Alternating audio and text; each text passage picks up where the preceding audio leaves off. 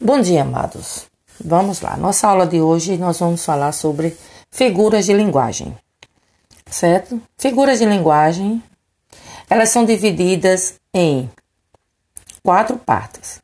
São figuras de palavras, figuras de pensamento, figuras de construção ou sintáticas e figuras de som. Mas hoje, especialmente, nós vamos falar sobre figuras de palavra. Ela consiste na substituição de uma palavra por outra. E dentro das figuras de palavra, nós temos metáfora, comparação, metonímia, catacrese, perífrase e sinestesia, certo? Então, nós vamos ver cada uma delas separadamente.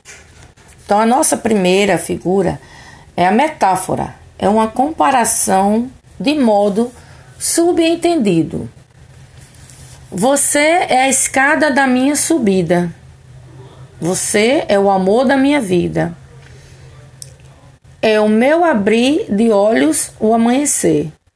Verdade que me leva a viver. Você é a espera na janela, a ave que vem de longe tão bela, a esperança que arde em calor. Você é a tradução do que é o amor. Então, isso, gente, é uma metáfora, certo? Primeiro, porque você é a escada da minha subida. Quem é que pode servir de escada para outra pessoa? A gente serve de escada para o outro para que essa pessoa cresça é, vamos dizer, psicologicamente, para que ela cresça intelectualmente, para que ela tenha uma construção de vida.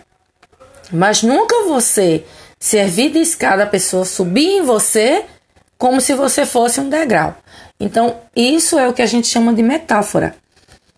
O que a gente pode dizer também é voando nas asas do vento, onde que na verdade a gente sabe que vento não tem asa. Ou Hoje fulano está no mundo da lua.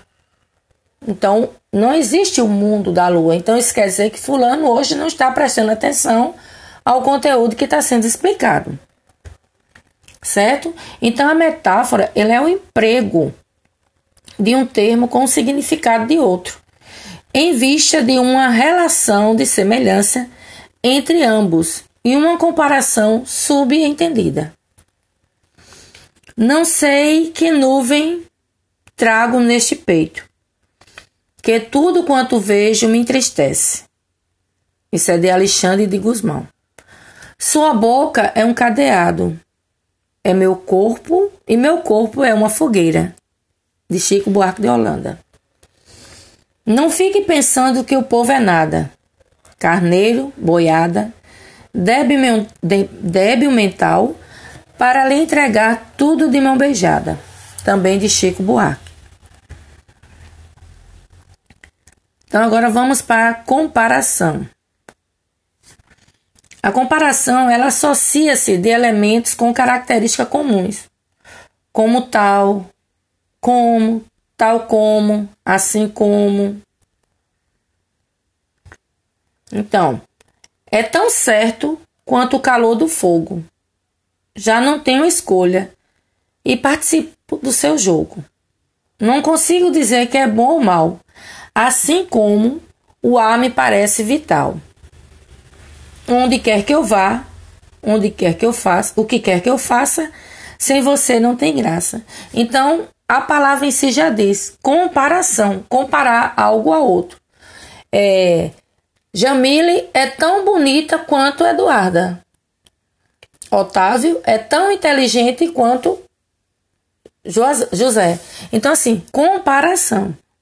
Certo? Essa é uma das palavras mais fáceis, uma das figuras mais fáceis, porque ela compara uma coisa a outra.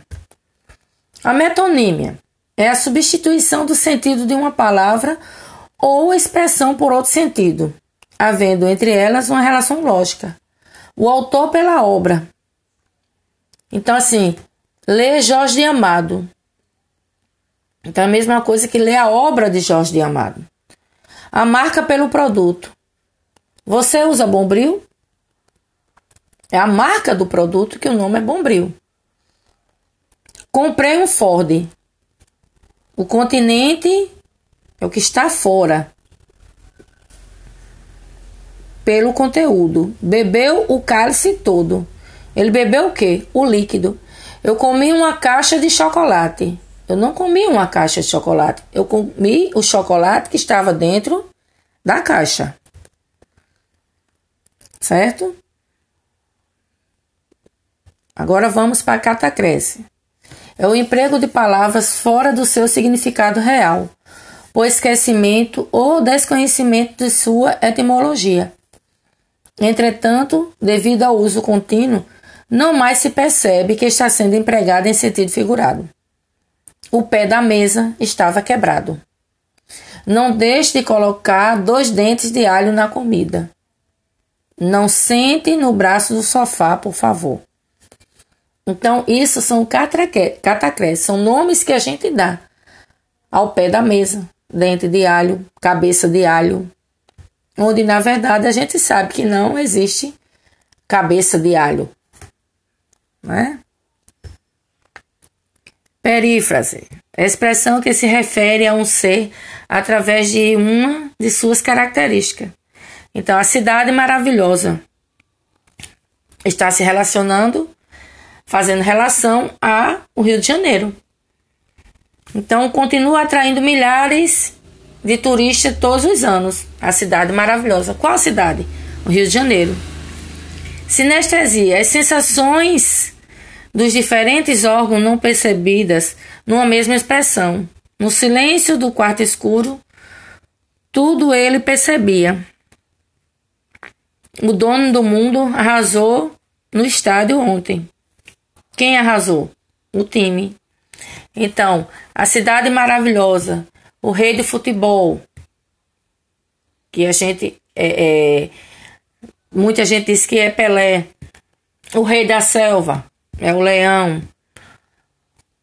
Quem conhece times quando fala assim o timão remete ao Corinthians, certo? Então assim, essas figuras, é, tanto as figuras de linguagem, figuras de pensamento, figuras de som, figuras de construção, ela serve para substituir uma palavra da outra, certo?